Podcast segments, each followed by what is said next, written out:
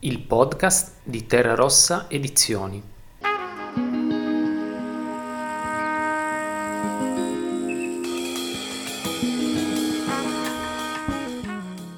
Sul comodino di Diana Ligorio. Sul mio comodino, mentre scrivevo Mia lavoraggine, c'era L'urlo e il furore di William Faulkner. In un'edizione antica, eh, comprata in una libreria che a Roma vende libri usati un'edizione Mondadori del 1947 e fu con questa edizione che il romanzo arrivò per la prima volta in Italia, nella collana Medusa con la copertina verde e le scritte in oro.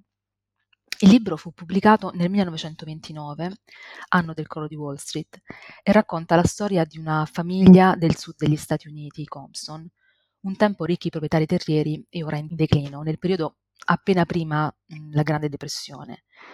La caduta di questa famiglia non è solo economica, ma lo è mhmm, nei sentimenti, come avviene in tutti i momenti storici di crisi e di cambiamento. L'aspetto per me incredibile di questo romanzo è intanto la sua struttura narrativa. Il romanzo è diviso in quattro sezioni, ogni sezione ha una data e ogni data ha il suo narratore. Il tempo della storia va avanti e indietro e passa dalla voce di un personaggio ad un altro. Chi sono i quattro personaggi a cui Faulkner affida la narrazione? Allora, mm, tre fratelli, Benji, affetto da un ritardo mentale, Quentin, studente tormentato, e Jason, cinico e profittatore, e infine Dilsey, la governante nera, personaggio lucido ed equilibrato. I punti di vista sono raccontati in prima persona, il lettore passa da un fratello all'altro fino all'ultimo personaggio, appunto la governante, che però è raccontato in terza persona. C'è poi una mm, protagonista femminile, Candace, detta Caddy, l'unica dei fratelli Compson a non diventare una narratrice, ma anche l'unica a mantenere viva la sua presenza mm, per tutta la durata del racconto.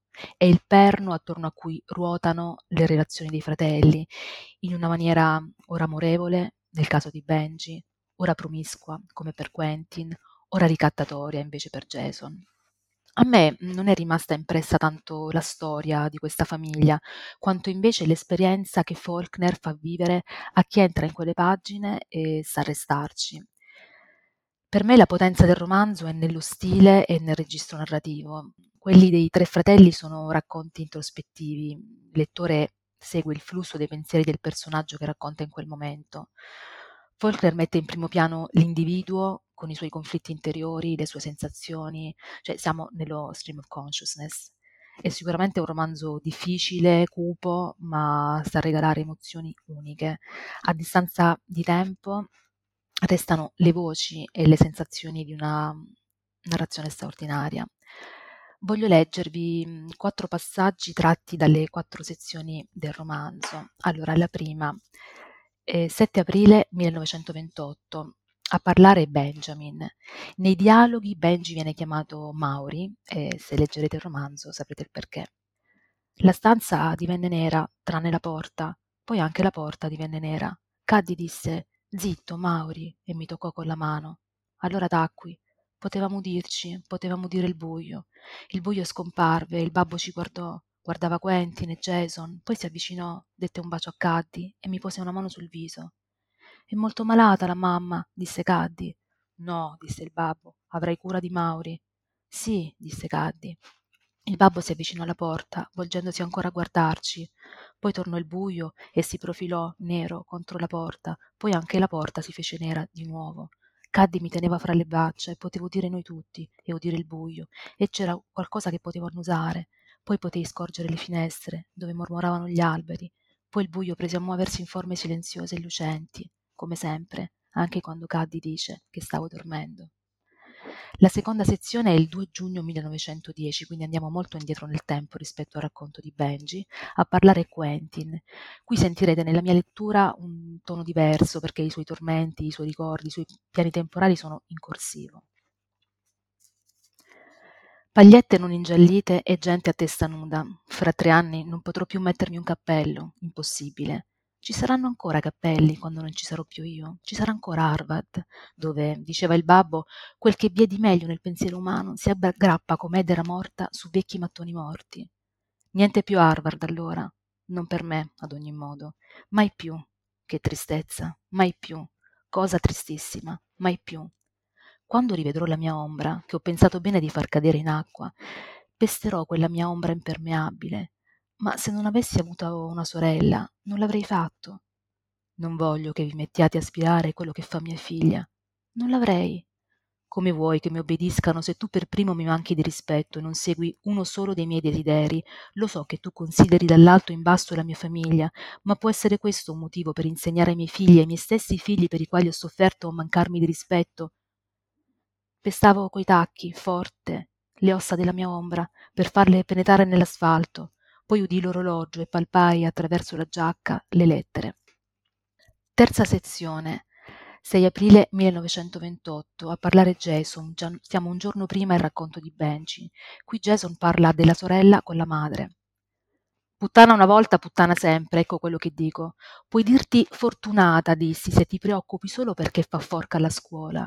Mi pare che adesso dovrebbe starsene giù in cucina invece che al piano di sopra in camera sua, a impastrocchiarsi di belletto la faccia e aspettare che sei negri, buoni neanche ad alzarsi di sedia se non hanno una carriola di pane e di carne per leggersi in equilibrio, le servano la colazione.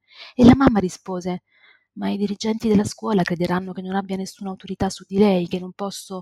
Ebbene, dico io, infatti non puoi, vero? Del resto non ti sei mai sforzata a tirarne fuori qualcosa, dico. Credi forse di cominciare adesso, che ha 17 anni di età?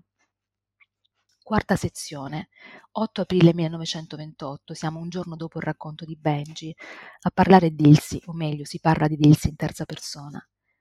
Il giorno albeggiava, squallido e freddo una muraglia di luce grigia che, sopraggiungendo da nord-est, in luogo di sciogliersi in vapori umidi, pareva disintegrarsi in granelli velenosi e sottili, polvere quasi, quando Dilsi aprì la porta della capanna e affacciandosi fuori sentì l'aria pungente che le penetrava nel vivo della carne, depositandovi una sostanza che non era tanto vapore condensato, quanto piuttosto una specie di olio leggero parzialmente congelato. Sul cencio che teneva in testa, intrecciato a turbante, si era messa un cappello di paglia nera e sull'abito di seta mirviglia aveva accettato un mantello di velluto marrone col bavero di anonima e indignata pelleggia. Dunque, io eh, sono rimasta folgorata dalla prima parte quando a parlare Benji, il fratello affetto da un ritardo cognitivo.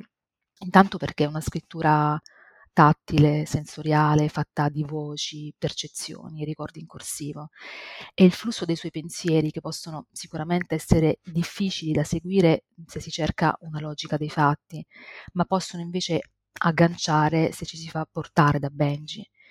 Io mi sono sentita come se avessi poggiato la testa sulla sua spalla e gli avresti prestato l'orecchio. Le sue parole sono come lampi di luce, una frase su tutte che ho trovato meravigliosa. Caddy aveva l'odore degli alberi. Il titolo originale del romanzo è The Sound and the Fury, espressione presa dal Macbeth di Shakespeare. La vita è un racconto narrato da un idiota, pieno di urla e furore, che non ha alcun significato. Forse è questo il punto di vista dell'autore quando sceglie di affidare per primo alla voce di Benjamin il racconto della caduta della famiglia Compson e del declino del loro tempo.